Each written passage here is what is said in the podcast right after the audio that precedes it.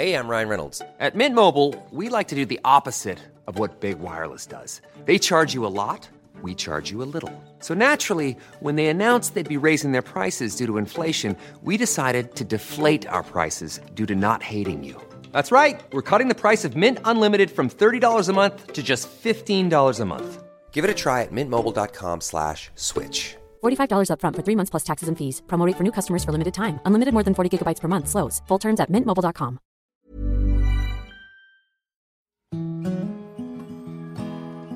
We teach students that success comes from doing these things, following the right steps, and you'll make it, right? And there's some self learning along the way, but really, I've learned in the dozen years, I've made so many mistakes. I botched so many photo stories and so many assignments I made. Like, you know, the day, I remember the day, this is the clear one in my memory, the day Osama bin Laden uh, was announced dead. Uh, it was the evening, actually. I, um, I, I knew it was big news, but I didn't understand how big it was because I didn't grow up in America and I tried to get to Times Square to take pictures, but like traffic was just so bad, and I just kind of gave up. And I just thought like I'll come at it tomorrow, it'll be fine. And and but the best story, the best images for the day came from that night of celebrate the night where people were out to to see what was going on. The Americans were out to celebrate in Times Square, and I'd gone home to sleep because I didn't understand the gravity of it. You know, I mean, I understood that it was important, but I didn't I didn't capture, I didn't understand that the psychological weight of it, you know, because I didn't grow up in America. And those are the little things I wish I, I took time to understand as a, as a young journalist, you know, more than just focusing on just doing the job. I'm homeless. I'm wandering from country to country every, every month or two and, you know, staying in hotels, you know, staying in Airbnbs, staying with friends. I have a lot of things around the world. I mean, my, my, my stuff is not in one place. I don't pay rent anywhere. I don't have an address.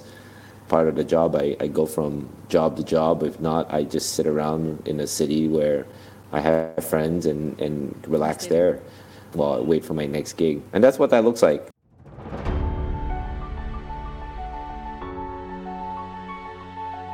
There are millions of butterflies. If everyone caused the beginnings of a storm, Earth would be in chaos. A butterfly flapped its wings in the Amazon, and subsequently a storm ravages half of Europe. And how far forward would we need to go in your life to show the difference you make? The very first time I heard of Marcus Yam was in my college newspaper. There was this story about an international student who had studied aerospace engineering just a few years before me. He had found his calling while covering engineering students' projects at the local chapter of AIAA, the American Institute of Aeronautics and Astronautics. Eventually, his calling took him to what he does today photography as an insanely talented roving foreign correspondent for the LA Times once an aerospace engineering student at UB, and today a three time recipient of the Pulitzer Prize for his photography, rewarding how he tells stories that impacted the past decade. Raw and urgent images that capture history, humanity, and society. Ultimately, what truly fascinates me is how leading his life this way took him to where he is and to what he does today. Telling powerful stories through images, Marcus has a passion for telling stories, for showing us the world as he sees and lives it, and well, he does it so well. So I decided to reach out to him as I wanted to know how a once international student like me, who studied aerospace, got to live his life, as he puts it, as freely as possible, to living his dream, his new American dream.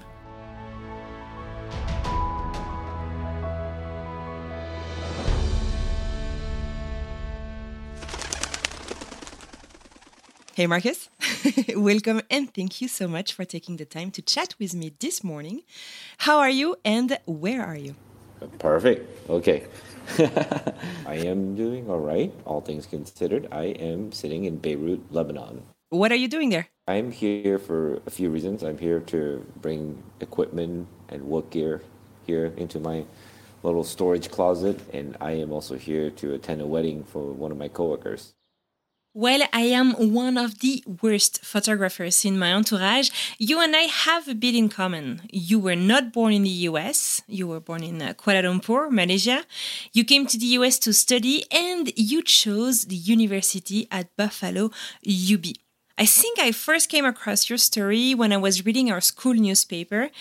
And as I was reading about your work, I realized that you also had studied engineering, proof that you can do anything with an engineering degree. You were in aerospace engineering, and I told my husband, Mike, about what I found out. And my husband, being the biggest space nerd I know, he was like, Oh, yes, yes, Marcus was part of AIAA, an amazing photographer. You've told your story so many times about how you left engineering to become a photographer, and we'll get back to it in a moment. But can you first please tell me what took you to the US in the first place and what drew you to aerospace? Before the origin of all this, which is what took me to the US, really happened by chance. When I was in high school, I, uh, I was a gamer and I, I played a lot of games. Um, a lot of uh, competitive e-games, esports games, and Okay. you know this is when esports wasn't really a thing yet. It wasn't a, a, a job, and but we were making money. Um, we were winning tournaments and all that. And I thought to myself, this could be a job one day. I almost dropped out of high school. I made a pact back then with my best friend. To, you know, we would do this esports thing together, and and uh, so for the last maybe year and a half, two years of high school, it was kind of squandered away. I maybe attended one third of school my last year Oh, of school. yeah, playing games. So at the very, very end of high school, right before the O levels, I, I decided I had this premonition that my life wasn't going to be great if I went down this road. And I decided to go the other way quickly. And um, I had a few classmates that were very kind to teach me everything that you they learned in the last two years of high school into three weeks. They took shifts, a couple hours each, in the and I sat in the library for many, many hours and just like crammed everything in. And we took that last high school exam, and I managed to, out of nine subjects, managed to get mm, five A's. You know, not bad. Everything else not so good. But those grades weren't good enough for the the prestigious college programs that my parents wanted me to go to In Malaysia. there's an expectation that you know if you do well you go to australia or you go to the uk those are very prestigious educational programs and and nobody really thought about going to america because the it, it's like a not, not a spoken thing but in, amongst malaysians or at least like back then the american programs were the bottom of you know bottom of the educational system. Like you know don't go to america. Like america's for dummies you know you can go to Europe or go to Australia, one of those two. Like you know, they're they're smarter than everybody else. So, and I didn't qualify. I didn't have good enough grades, so I ended up going to like a, a smaller like community community style college, mm-hmm. and that's all I could afford. It that's all my grades could get me, and and I I could only get into the American program there, barely. But that being said, that, that wasn't the only reason why I wanted to go to America.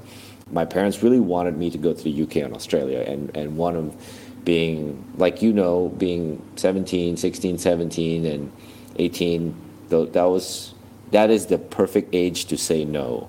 Oh, yeah. and I, I just said no, and I was like, I'm not going to where you want me to go. And I had a globe growing up, like Yeah. a, and, and I think every kid should have a globe Agree. to know to, to, to have them understand how big this world is, right? Yeah, So I just put my finger on one end, I put my finger randomly on the other end, and I, it's like, oh, it's America, like you know. So is it literally at the opposite of the globe, uh, Malaysia and America? I mean, I remember doing that. It wasn't really literally opposite. I just randomly put my finger on Right. America, and I thought to myself, I'm going to America because it's the farthest, the most farthest point I could get for, away from my parents. that was like the maybe the number one reason why I went to America. Not like a, a very like interesting story, but like you know, it's Oh, a it story of, of coming of age and like wanting to like be your own person and, and be your own self, and and that's the reason why I ended up in America. And when I did, I, I, I, I- I had this plan. I was going to pursue my childhood dreams of, you know, maybe one day, you know, becoming an astronaut. Like it'll be, it's sweet, but like it's almost impossible to become one, right? And um, but I, I, I really like engineering. I had a, a natural affinity to understanding how things worked. Physics was my the easiest subject. I excelled it in school, so I thought to myself like, well, this is clearly obvious that I'm going to be an engineer one day. And then I, I really so I signed up for an aerospace program. And the reason why I ended up in Buffalo was partly because I um, I had qualified for the other. I had gotten into the other schools across America uh, with from my grades from college, and but the reason why I ended up in Buffalo was because I followed a girl there. Aha. Classic mistake, you know. Mistake or not, right? I mean, it took you where you are now. Classic choice a, a young right, right. young man would make, right? I came back to Buffalo for a guy too, so oh, okay. Well, there you go. It all works out at the end. yeah. So, but I ended up there, and uh, you know, it was great. I loved it. I loved every. I wouldn't change it for the world, and if I had to do it again, I'll do it all the same. You, so you did your four years of bachelor at Buffalo, uh, and I think I uh, heard a pretty cool story. I thought, like, as an international uh, former student, that you needed some English credits uh, to um, kind of validate your whole uh, program, um, and that's how you studied at the Spectrum, the school newspaper, um, in order to get. Um, I mean, yeah, the, grade, the credits to graduate. Is that is that what happened? Yeah. So I, I mean, I, I don't know if this applies to like international students from Europe or other places where it's English speaking, but they we were told from the academic advisors at that time that we needed like these English credits to Right. graduate, and uh, because all students they assume all students you know didn't speak English growing up, and they just learned it later. And English is my first language. So I Oh, just really? thought- yeah. so I thought, no. I mean, I'm. I'm not going to do that. No, of course not. I mean, the story of my life is I say no. I always say no It's to everybody. You know, I so I said no. I'm not going to do it. I'm going to do something else. So I um, I happened to walk by the student union one day and I came across this flyer and it kind of piqued my interest and I was like, well, you know, come work for us, write or take pictures for us, and you know, we can't pay you money, but we can offer you some credits. And I was like, can you offer me these credits, like these ones? And they were like, Sure.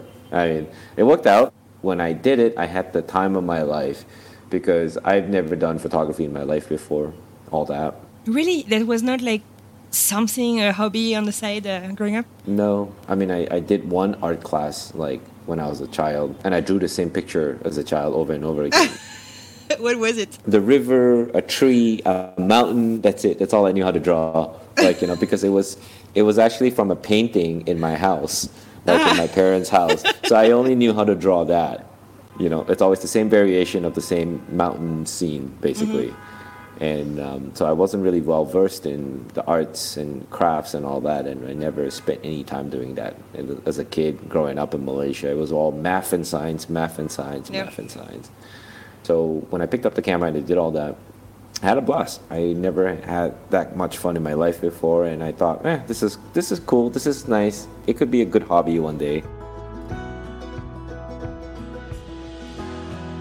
I think I, I I heard you talk about your first American dream. Uh, I mean, the original one, the one that 20 year old Marcus had. And so back then, um, correct me if I'm wrong, I think it involved a boat and going fishing every Sunday. Yeah, um, I think it's fair to say that you're living uh, right now a life that's pretty far from uh, that life that you envisioned initially, uh, and probably all of us, right? Um, so, what does your life look like uh, today? We're what 15 years later. what does my life look like right now? It's a, a strange departure from the life that I had from uh, envi- had envisioned as a 20 year old Marcus.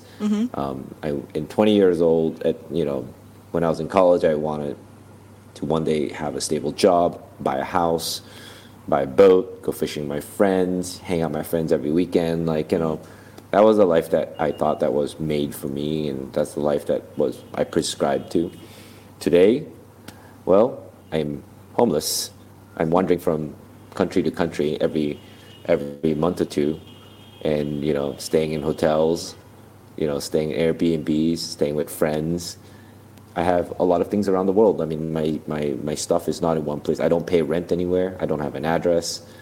Part of the job, I, I go from job to job. If not, I just sit around in a city where I have friends and, and relax there while I wait for my next gig. And that's what that looks like. So travel is a huge uh, part of uh, what you're what you're doing today and how you work, right? Um, was that something growing up? I know that photography was not something growing up, so I'm curious. No, travel was really not something I did growing up. I, I maybe went like on vacation once or twice with my family, my, you know, but for the most part, I don't remember traveling that all too much. I don't even remember packing my bags as a kid. So this is all very new to me. Living out of a suitcase is a, a strange and, and foreign concept for me, at least. I'm, I'm learning as I go every day, and like as I say, like you know, it's a, it's a challenge. But this is where I feel like my strengths as an my strengths developed as an you know from engineering school come into play here, and I'm logistically oriented thanks to engineering school. I'm you know detail oriented. I, I I think about all the things I have and I, a need for work, and need for life, and I sprinkle them all around the world. You know, I put some in Seoul, Korea, South Korea. I put some in Hong Kong. I put some in I put some in Kabul, Afghanistan. I put some in Beirut, Lebanon, and I now put some in New York, New York. So it's a very, very different life, I would say. So from an engineering uh, uh, student to being a three-time Pulitzer awardee for your work in Afghanistan that you just mentioned with the LA Times in 2022 uh, for your, and I quote, raw and urgent images uh, of the US departure from Afghanistan, as well as in 2015, I believe, with the Seattle Times, um, for all of these um, awards have been uh, rewarding your work in breaking news photography. Can you explain exactly what is breaking news photography?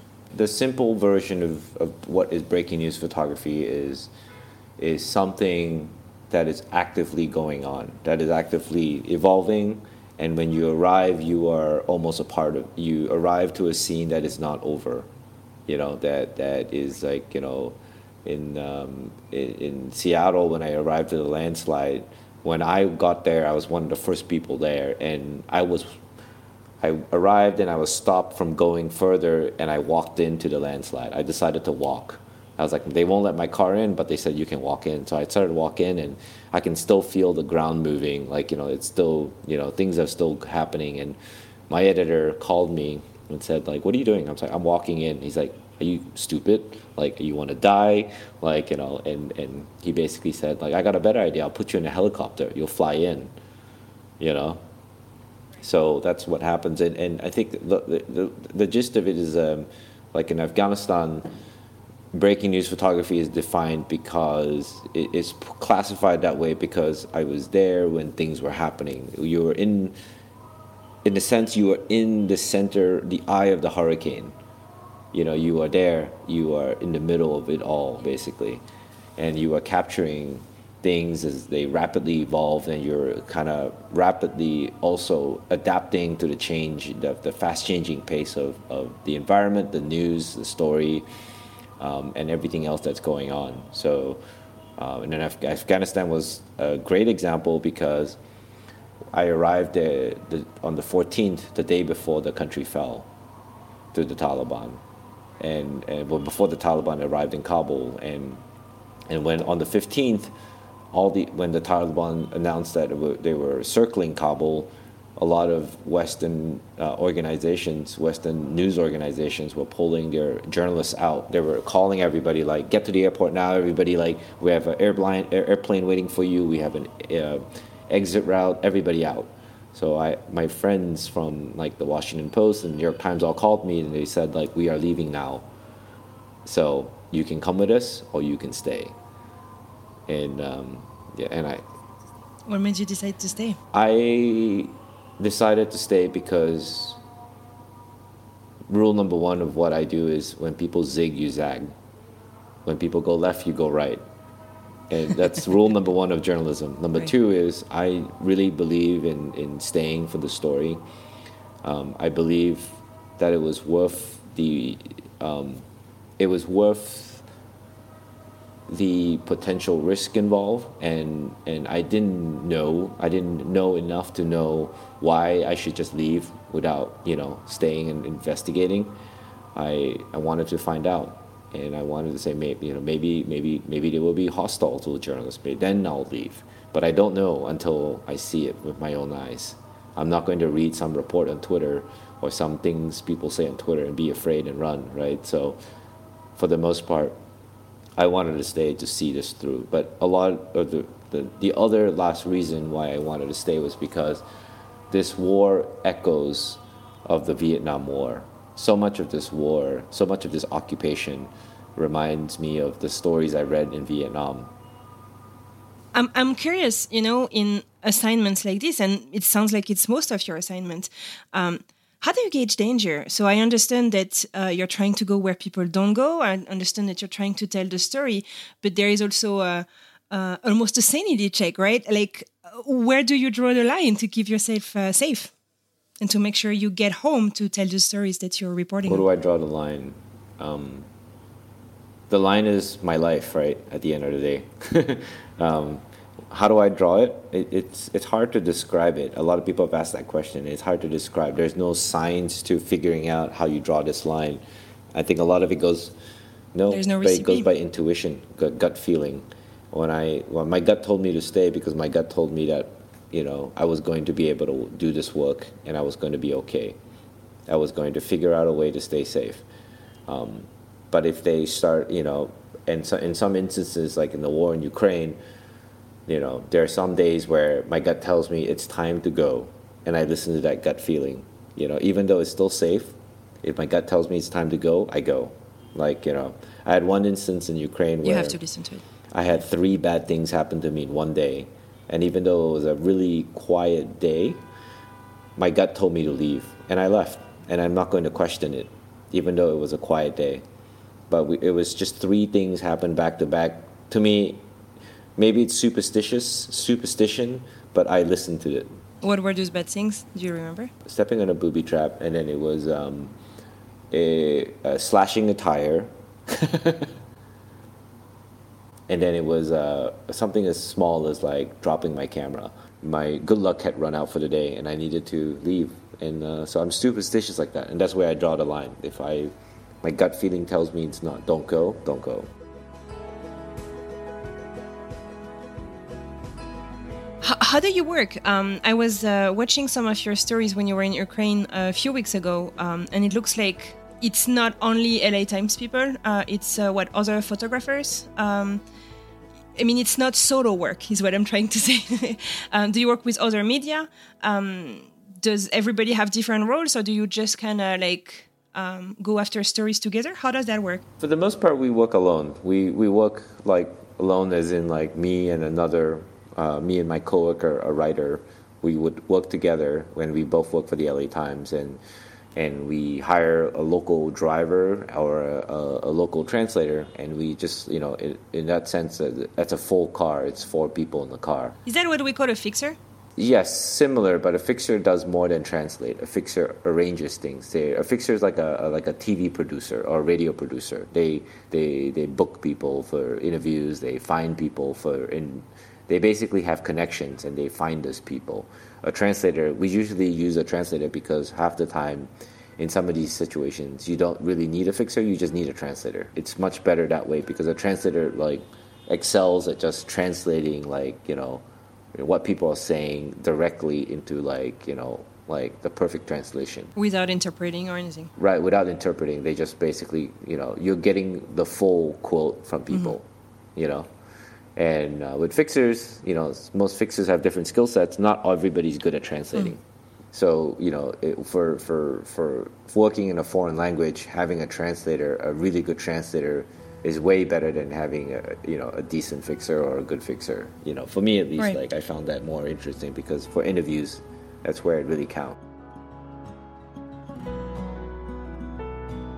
Um, this may sound like a very, I mean, as I'm absolutely not in your field, so um, forgive my, my ignorance, but like, how do you set the path to a picture? Is this, um, um, do you know what you're looking for as you get somewhere, or um, is um, your, your your creation uh, you taking these pictures very spontaneous. How, how does that how does that work? I assume it's a healthy balance. It's a little bit of a balancing trick between the two. I mean, it was uh, it's an organic process, meaning I think even if I think I know what I'm looking for, when I show up, it doesn't look like that. You know, the scene or the people or the situation does not even like happen that way, and you kind of have to be comfortable in in be comfortable in having no agency over anything that happens or anything that's presented to you. Also, in a way, you've got to, in a way, create a sense of agency over having no agency. As a, as a, as a photographer, as a journalist, you've got to be comfortable with that. So when I walk into the places, I, I meet new people, I'm just basically opening. I gotta practice in a, a, sense. My editor calls this radical openness, which is to keep an open mind, and you've got to approach it like you gotta. Uh, when you meet people, you walk into a scene, you've got to like really like let go of everything you know and just be there in the moment and like absorb everything and try to find the best picture or the best you know thing to to document. Um, and so that's how we approach it. And so, do you kind of see the picture before it's taken, or do you rediscover it afterwards? Like I don't know, like you you you have a full day, or you're done with your assignment and you're getting back to wherever you came from. Um, how, how does that work? I see I see the picture before I take it. It depends. I mean, like I, I, I, don't think about whether or not it's good or bad. I just think I, I take a picture when I'm moved by seeing something, right? If if you know if I think sometimes I see an image and I take it. Sometimes I, I see what could be an image and I get ready to take it.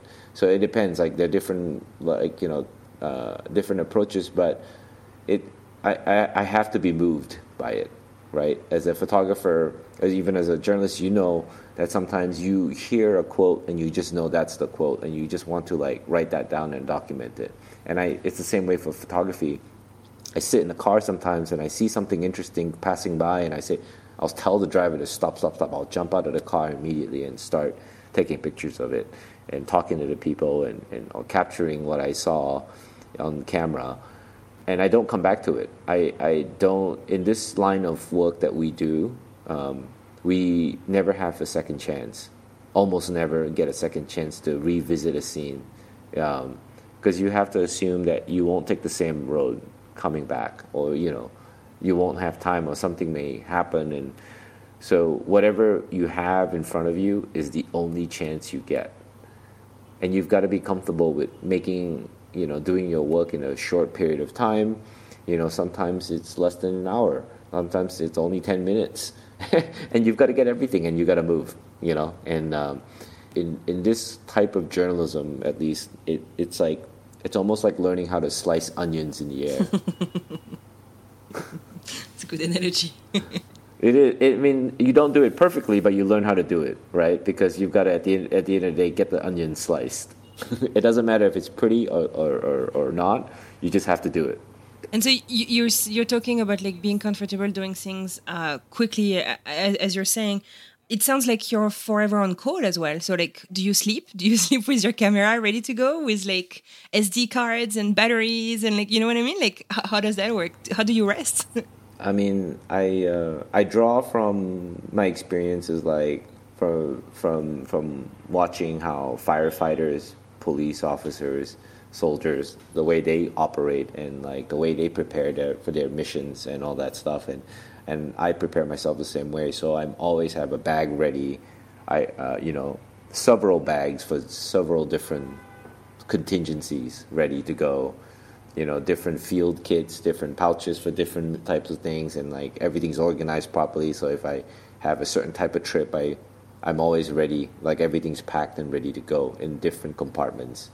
I'm always on call, um, in, in, in a strange way, but you know, not like in a way where like you got to be here in five minutes, right? It's more like you this is happening. We need you here in the next you know 24 to 48 hours because you know it takes a, a flight to get there and takes like you know preparation and all that. But yeah, you can be on call sometimes and have to run. So like I was on call in I was sitting in New York preparing to go to Afghanistan, and my editor called me and says they started canceling flights to Ukraine. I think we think the war might start, so you need to go to Ukraine like in 24 hours. so I just basically dropped the bag for Afghanistan, picked up the bag for Ukraine, and went. so I don't have to spend any time packing. Basically, everything's ready. I work with audio and words, right? This is how I report what I feel, what I see, what I witness. Um, you do that with pictures. We have a saying, I think it's the same in English a picture is worth thousand words. Is that true? Can we tell absolutely everything with photography? I mean, it's really, uh, it's really, what's the word? Uh, uh, it's a lot to assume that a picture can tell a thousand words. It's a lot to assume that words can tell everything or audio can tell everything. I think I think we live in a generation where you need all the formats to work together to really tell a richer story. And I think that's the beauty of journalism in the digital world right now. That we are able to tell a very rich and vibrant story, you know, not through just one format, you know, to multiple formats working together. When pictures and words marry and sound marry each other, it becomes this beautiful thing. It's the same with cinema you get you know video and, and sound and it just becomes this beautiful thing you know? And i see it that way and, and yes pictures on its own and audio i mean all its formats on its own can really do a really wonderful thing if if everything in in in the picture was perfect. Like the light was perfect the composition is perfect the moment is perfect yeah. But those pictures are, are few and far between you know, you make only maybe less than five of them in your entire life, like the most perfect picture, you know, and, and, and for the most part, I, I think it's, it's, you know, I think that saying is an old saying, but I think, you know, there is some truth to that, but I almost, I almost always believe in, in marrying the formats together and collaborating with other journalists and, and doing, you know, and doing one thing well and not doing everything. Um, and it's true. I think uh, in the in the digital world, as you're saying, the the, the marriage, the combination of uh, all these different medium. Marcus, what happens after you take a picture? Um, you know, we talk about the picture itself, what we see in it, but um, after you take it, how does your picture go on to live and touch and shake people the way you're hoping it it, it will? You know, like, are you part of that story? Uh, how, how, how does that work? If I may say.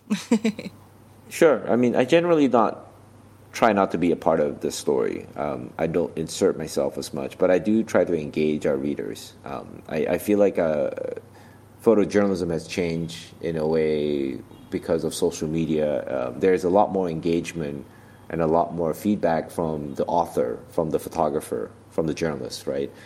I, I tend to, after I take a picture, I engage, you know, before or after the picture, I engage the, the, the person, you know, in the picture, you know, the people that we photograph or the scene. I try to like look around after I take a picture. If the if it's an inanimate object or a, a landscape, I wander around and I, I look for every angle. But if it's a person, I ask a lot of questions. I see how they're doing, you know. I, I try to engage in a conversation, and, and, and by doing so, sometimes a better picture comes along if you engage people. And I most of the times have to make sure I, I cross my T's and dot my I's. You know, I, you know, as a journalist, you you know this. You know, you get the names, you get the age, you get you get the information about where they're from, and for your captions, and that usually starts a conversation with them. And and and I look for other pictures, and I ask questions about possibility, what they know. I ask for advice, like, what do you know? What can you tell me? About you know life here and like what I should be you know I am the outsider coming into people's lives half the time. So I'm always curious about what people know about their surroundings and never assume that you know everything. I mean you've been reporting on on so uh, as you said like not only people but uh, um, have you ever I don't know if it's like kept in touch, but like you know, like uh, know what happened to these people that you captured that helps you tell that story afterwards. Sometimes I keep in touch with people. Um, I, some people's, some of the some of the people I photograph, their their lives kind of intersect with mine in a weird way, and, and, and some some of them I do keep in touch with. I you know, um, for some of the Afghans that I've photographed and, and, and interacted with, I do keep in touch with those folks because I'm curious to see how their lives would turn out, and I'm genuinely concerned about you know how things are going to unfold for them in the coming years. Um, but obviously, like you know, our lives are my, my our lives and our work is multifaceted and rapidly moving.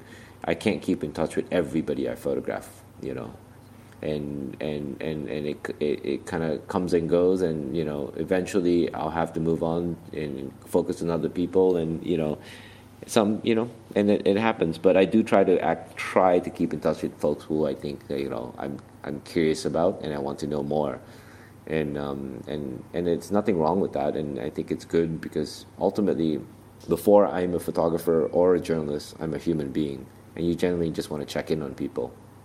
Talking about follow up, uh, can you tell me about what was his name? Darl Snyder? Is, that Darl Snyder? Sure. Um, Darl Snyder was a, a, a lovely gentleman who owned a house, you know, out in Lake Isabella uh, in Kern County, California. And during the Erskine wildfires, when you know it kind of picked up and burned around Lake Isabella, I had I was there on assignment to cover the wildfire, and I was chasing the very very edge, the very front of the wildfire, and I was following it, and I followed the the flames, and and and it came in front of his house basically and I came in front of his house. It's like you know, and came in front of his house and saw that the flames were surrounding his house. So, and hadn't gone in yet. So I, I started to take pictures of the you know the front entrance, the gate of his house with the you know with the smoke in the background, with covering the sun, and the American. He had an American flag waving in front. So I thought, oh, this is an interesting picture. It's not the best picture, but it's an interesting picture. I took a few photos and moved on. I ran back in the car and we drove on and and I didn't actually notice him, but but he was actually nearby, standing maybe maybe across the street, watching me, and I didn't know. And he watched me as I just took my pictures and moved on. And and and interestingly enough, he thought that I was a vulture coming in to like you know capture the misery and all that stuff and and and moved on and but he didn't know much and you know but eventually, he followed our coverage. He followed the work that we did, and you know that he that he he eventually saw that I wasn't just going around photographing homes getting destroyed. I was also doing other things. I was you know following up on you know people who lost their homes. I was you know actually in like talking to them, getting information, like you know um, doing more than just showing misery, basically. And he appreciated that and changed his mind. And what had happened is he took the flag down, he replaced the flag with a new flag. He took the old flag, folded it up in a military fashion, uh, triangle, uh, made a custom frame and wrote a letter to me and sent it to my office. I had, was on my first assignment overseas for the LA Times. I was in Iraq, sitting in. Uh, I was in an like a, a like a, almost like an abandoned building with a bunch of soldiers as you know they were on, on the front lines of, of Mosul, Iraq, when they were, you know, when soldiers were pushing against the Islamic State, like pushing them away, and they were going from building to building to building, and they had a tank outside just firing, you know, heavy machine guns at the Islamic State fighters, and we were just sitting inside a warehouse. And I was just waiting there, waiting for the, you know, waiting for the soldiers to clear the road so we can move one house, one building ahead and and I got an email from my my equipment manager asking me if I ordered a television and sent it to work. And I was like, of course not. Why would I order a television? And they were like, well, we don't know. Some people do it. I mean, you don't have an address, as you said, so. That, yeah, that well, I don't have an address now. I did back then, but like okay. you know, they thought I was doing something fishy at work, and you know, right, right. yeah. And uh, and I said, well, open it. I want to see. I don't know what's in it. Just open it. So I gave them permission to open it, and they opened it, and it was lo and behold, it was uh, the best gift I've ever received from a reader. Literally, it was like the best thing that hap- like has happened to me in my career. I've never had this moment in my career, and I don't know if I ever will. Like it was a moment where you, where I really understood the power of journalism and the value of journalism. Even if you change one person's mind, that's all it takes. That's all. You've done your job. You don't have to change a hundred people's mind or thousands of people's minds. You all you do is move one person, and and that really solidified in my head why we do this. If people wanna wanna see uh, what it is, I think it's uh, one of your top tweets uh, on your on your Twitter page, um, and you, you can see the the, the, flag, uh, uh, and it's a really yeah really really moving. And correct me if I'm wrong, but like as a photographer, uh, you're often doing the visible work, but you yourself are very invisible, right? We read the journalist who's writing was that like one of your first encounters with a with a reader? Yeah, it's one of the first encounters I've had with a reader. I mean, I've had a few more since, but like nothing as poignant and as, as visible as that. I mean, we I spent the last dozen years of my career trying to be invisible, you know, trying to just blend in to the background and and not be part of the scene, um, and not to interrupt or not to intervene uh, you know, and just letting people be people, and and and this this flag, you know, reminds me that like you know that that we are human first, ultimately, before all of that, and you know, and it reminds me that you know when I see somebody in distress, you know, or that you have to do everything you can to help them before you take pictures of them, even.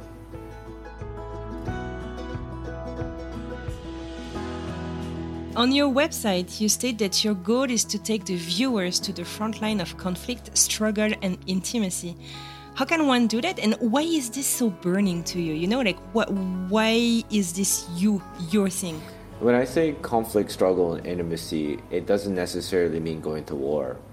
I mean, it could mean anything. It could be anywhere. It could be at home. It could be overseas. I mean, I think the reason why I, I I lock into those three themes is because I had a, a, a, tumultuous childhood growing up. I was always arguing and I was always unsettled. I have, uh, you know, I've had. And saying no. exactly. And I've had a very, like, you know, not so healthy relationship with my parents, you know, and, and not so healthy relationship with, like, you know, uh, uh, some of the people I went to school with. I mean, I was bullied as a child, as a, as a teenager in high school and and that had an effect of me in, in, in a weird way. But I came out of it very normal. But like I remember what it's like to be bullied. I remember what it's like to be you know have people put their thumb down on you. In that sense, the struggle can mean anything, um, and intimacy for me comes from the idea that I've always longed for intimacy. I think growing up with Asian parents, especially in Southeast Asia, that is like the hardest thing to do because Asian parents aren't really known for expressing intimacy or even expressing acknowledgement for that matter. And I think when you grow up in that kind of environment as a child, you it really can feel like it's devoid of any intimacy. And so I, I look that I look for that in my life later, and I feel like now I look for that in my work, and I'm always looking for that because I think that's what makes us human. You know, is when we can be intimate. I think that's you know, when we struggle, that makes us human. How we cope with struggle, you know, that makes us human. How we love, how we hate, how we express ourselves, that's intimacy, and, and that's what makes us human. You know, when I when I think of conflict, I think of all the things beyond war. I think of like, you know, the fight you're going to have with your parents, with your loved one, or with your boss, you know, or the you know the fight between John Doe or Jane Doe with with the government, you know, you know the struggle of protesters, you know, or or just it can be it can also boil down to like the fight between you versus you, like an internal conflict, and and it can mean a lot of things. And I and, I am kind of I, I kind of represent. I feel like I represent that as a person. You know, I'm in always in conflict with myself, and you know, uh, because what what I want and who I am are two different things in my head, and and I'm always trying to to to reconcile that. Sometimes I'm always adjusting to grow, and and it can really be in conflict with you know who I want to be. You know, and the same way the struggle and and the same way for intimacy. I'm always like growing in those departments, and I feel like that's what makes me human. And I'm in a sense like uh, you know assuming that's what makes everybody else human. And so you, you're saying about that, that internal conflict between who you were and who you want to be. Who are these two different people? They're different in a sense where, I mean, who I want to be obviously is I want to be, I, I would like to be the most generous, giving, loving, you know, most communicative person in the world, right? And who I am is obviously not that. I'm not like, you know, I try I try to be as generous as I can in my life. I try to be as giving, but I know I'm not. Like I know I I don't have enough time to give to my friends. I don't have enough time to give to my loved ones or attention or love to something and I'm not great in those departments. I, I'm very a very flawed human being. I you know I struggle with intimacy sometimes and and I, I cope by looking for that in my work. That's so interesting. How your your work is um is helping you in that uh, in that regard. Yeah, I mean it helps me understand people. With the more time I spend with people, understanding like how these things work, the more I understand about life. I mean I learned the most about life watching people live their lives. Which is a strange thing to say. I've lived I feel like I've lived, you know, a hundred lives now at this point, watching so many people live their lives, and you know, I know how grandparenting works. I know how parenting sort of works. You know, I I, I know how like you know, uh, I know how like a rich person lived their lives. I know how a poor person lived their lives. Like you know, it's like you just watch and you just learn lessons from them, and and and in that sense, like I'm growing, I'm learning, and I I adjust my my future self, what I want for my future self, I'm always adjusting that. I'm always editing, self editing what I want, and, you know, in a sense, forcing myself to self edit who I am today and try to be better. It sounds like the path that you've taken to get where you are today um, was it was not a straight shot, but it sounds like it's taken you the right route. It's taught you so many things along the way. Rather than asking you if there is something you do differently in your life, is there any I don't know if it's a photography, a story that you do differently uh, in retrospect with everything that you've learned along the way? I don't know. I, I think about it sometimes. I do. This is a question I do think about sometimes. Uh, in retrospect, I would obviously like. I wish and only wish I have like if I had to change it or do something differently with my work is that I would absorb the value of experience much sooner. I would like concentrate on getting more experience, be more in a way awake, consciously, like consciously awake for like not awake consciously, mentally or, or philosophically awake for the work that I had in my early career. I never was never very philosophical early in my career and wasn't like didn't think that my work amounted to much and I think over time I developed an understanding of how this plays out and how that success doesn't come overnight. Success comes from your your your your what's the word from your sheer amount of failures and sheer amount of lessons. That's where success comes from. And I think I didn't understand that as a young person. And I just thought success will come if you do the right things and and that's where I put a lot of my effort and concentration on early on in my career. And I think that applies to all industries, a lot, all jobs and careers, that we teach students that success comes from doing these things, following the right steps, and you'll make it, right? And there's some self learning along the way, but really, I've learned in the dozen years, I've made so many mistakes I botched so many photo stories and so many assignments I made. Like, you know, the day, I remember the day, this is the clear one in my memory, the day Osama bin Laden uh, was announced dead. Uh, it was the evening, actually.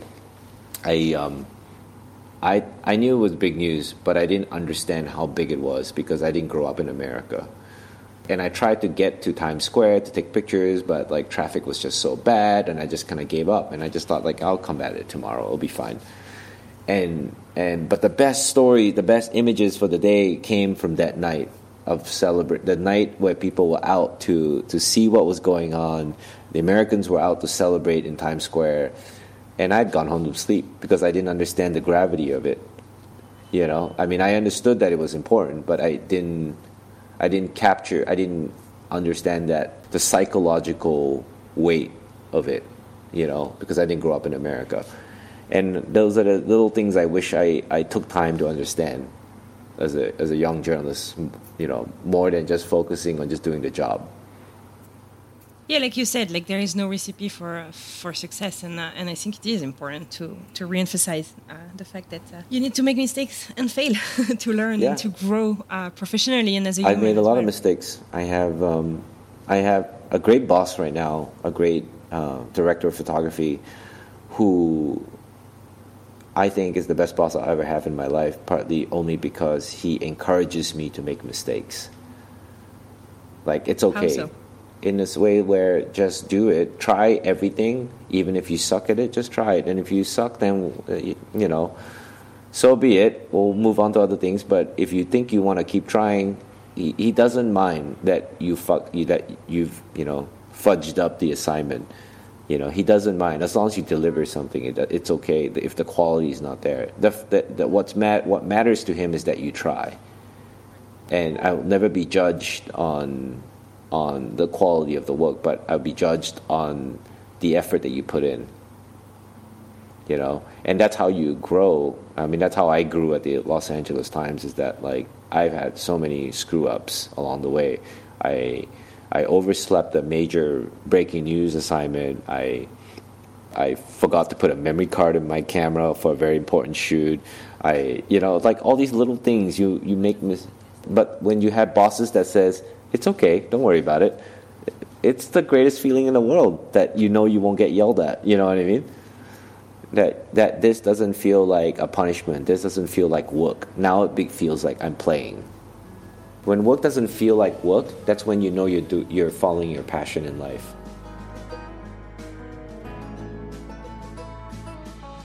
Marcus, we're talking about impact here. What is the photography that you think has had the most impact, whether it's on your life or on touching others? I mean, the most recent things that I I've I can kind of frame into this question is that the body of work that we've I've created in Afghanistan during the fall of Afghanistan, you know, I've been told has touched a lot of Afghans, you know, not just in Afghanistan but also Afghans all around the world.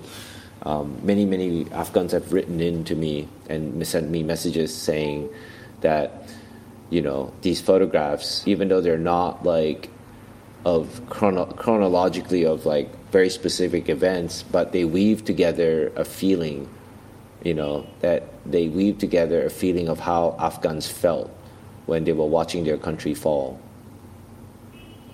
That is the impact, right? When Afghans can understand and feel what it's like through just watching these images, you know, instead of reading the news or whatsoever, they they, under, they it captured the exact feeling that they felt and that is the impact. I mean, and, and a lot of Afghans remember that and continue to remember the work that you know that I've done and, and you know their images that have lived in people's are living in people's memories and that's the impact. I mean, uh, I, I was just speaking to an Afghan uh, Air Force pilot yesterday who I you know reached out to randomly about a story and I introduced myself as Marcus but he doesn't know my name, which is fine. But I, when he knew that I took the picture of the two journalists who were tortured by the Taliban, he immediately knew who I was. Like, oh, you're that guy, you know.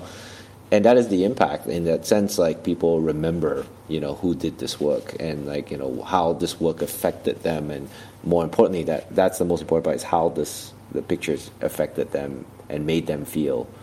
So that is the for now the impact. I hope that this is not the only impact I leave, and hope the work this is not the impact the work leaves. So I, you know, I hope to have a long career and hope to create more work like this that you know reminds people that that this is not just you know uh, a segregated world in that sense. I mean, if I will, uh, on the flip side, I've also heard from many Americans who have had a stake in this war, who have had a son who fought in this war, who've had like, you know, worked with Afghans before, who've had been to war themselves, or, or just like bystanders, have written in to me during the coverage and even after the coverage, and even after, you know, the work was recognized that they, you know, saw in it the the the the anguish and the sadness of the Afghan people from from the American point of view.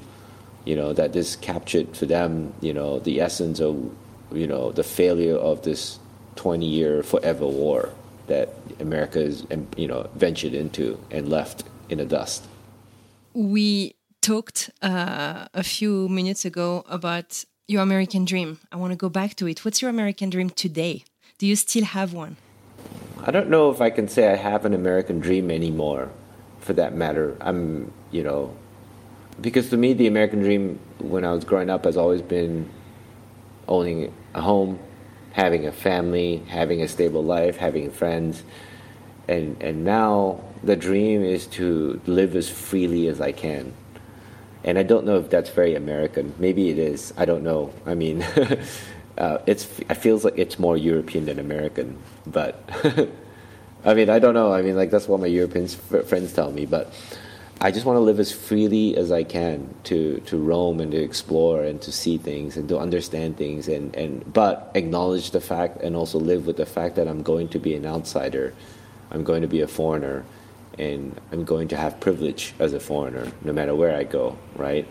But yeah, that is the dream. The dream is to to engage the world in ways I've never engaged, you know, growing up as a young boy in Malaysia. I could never have lived this freely I could never have roamed the world so openly and, and, and make as many friends as easily growing up. So I'm living a version of the life that maybe I subconsciously wanted as a child and but never knew it until now and in, in my adulthood I, I now know that like I would be very unhappy if I sat down in a nine to five job, you know, in an office and saw the same people over and over again in my life. You know, not to say that's a bad thing, but but for me personally, I grew up like that. So I don't want to live the same life as my childhood.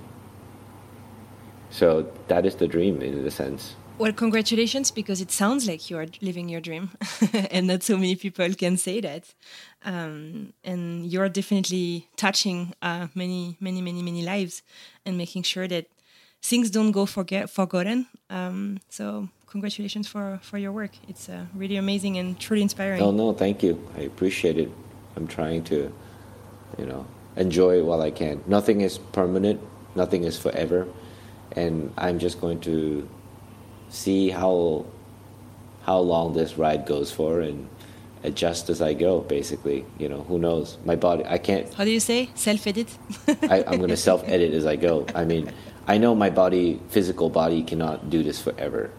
You know, I don't know how often.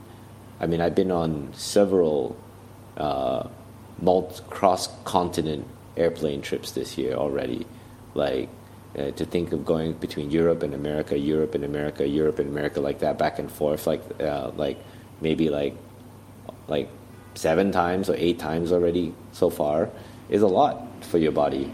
You know, I don't know if I can do like 12 to 20 hour plane rides. And we're only in July. yeah, we're only in July. I don't know if I if I I don't know if I can do it in 10 years or 15 years, you know, it's going to be really difficult and and let alone like if I ever have have a family settle down and have kids, I don't know if I would do that. You know, do you you never be a home. So you I guess I would self-edit when the time comes and I would reestablish what my my boundaries and my limits are when that happens. But for now, the goal is to live the limitless life.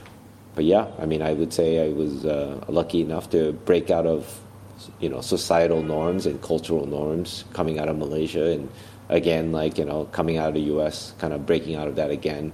So having to do it twice in a row is, uh, you know, is very, uh, what, what's the word, fulfilling.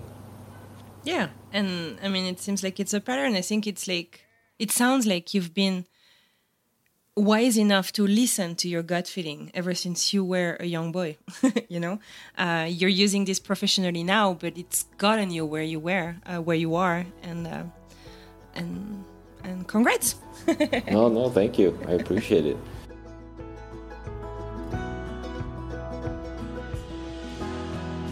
I have to say the one thing that i uh, that I, I do learn from from my time studying engineering is that I've never lost my fascination for aerospace stuff. When when the drone strike happened in Afghanistan, um, the drones, the American drone strike that killed the uh, ten people from the Ahmadi family, and including seven children. We were one of the first journalists on scene, and from that experience, from my previous experience in Iraq, uh, having done airstrikes before, having covered airstrikes before, I knew one of the first things we needed to confirm was whether or not it was a drone strike or whether or not it was a bomb attack, like a, a, a bombing attack. And I went up high, I looked straight down, and I saw, saw the point of impact. And I went downstairs immediately into the wreckage, asked for a shovel, and started digging. And uh, and upon like a few minutes later, I dug out like this part, and I started to put the pieces together and look for serial numbers and all that stuff. And we eventually figured out it was uh, the uh, uh a part of uh, um, a Hellfire missile and and and I think a lot of that experience comes like a lot of that fascination comes from having like you know developed that in in in engineering school and then wanting to understand things and and being fascinated with aerospace stuff. So I still keep that fascination. I'm always like looking at what warplanes are flying over the air, looking at tanks, looking at all this stuff, and I'm just like, I'll never get old. it never gets old. You must be having a blast sitting on planes going around the world. I, I do, I do. And I get my, my favorite fascination, my favorite blast is riding in helicopters. Like, I ah, love yeah. helicopters. Like I've only done that once. Yeah, that, that's, that, that is very impressive. Yeah, I think, that, I think at this point in my career, clocked in more than a, more than 100 helicopter rides already.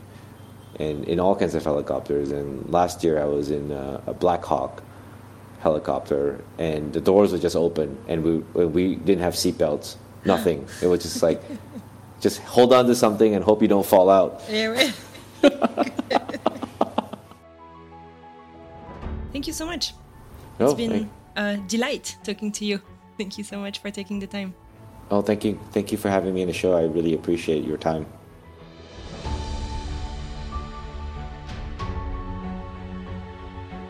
What a life story, right? And Marcus is barely 40. I really enjoyed this conversation, as I do every week, about the positive impact that here today pictures can have. And listening to your guts can completely change your life. Thank you so much for tuning in and for listening to this new episode of The Butterfly Effect, L'Effet Papillon. If you liked what you heard, please take a moment to share it with your WhatsApp group of friends, on social media, if you have an extra 30 seconds, please give us five stars and leave a comment on Apple Podcast, Spotify, or Podcast Addict.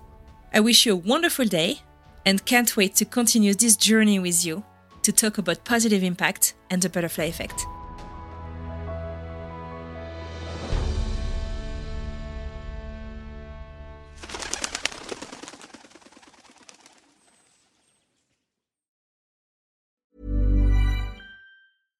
Bonjour, c'est Emmanuel Saint-Martin. J'ai créé French Morning il y a maintenant plus de 15 ans, avec une idée simple, donner aux Français de l'étranger une information utile et proche d'eux. En bref, un média communautaire dans le meilleur sens du terme. Plus d'une vingtaine de journalistes participent à cette mission et partagent notre motto, être sérieux sans se prendre au sérieux. Alors si vous voulez les soutenir dans leur travail, rendez-vous sur frenchmorning.com pour vous abonner. Nous n'existons que pour et par når de dør.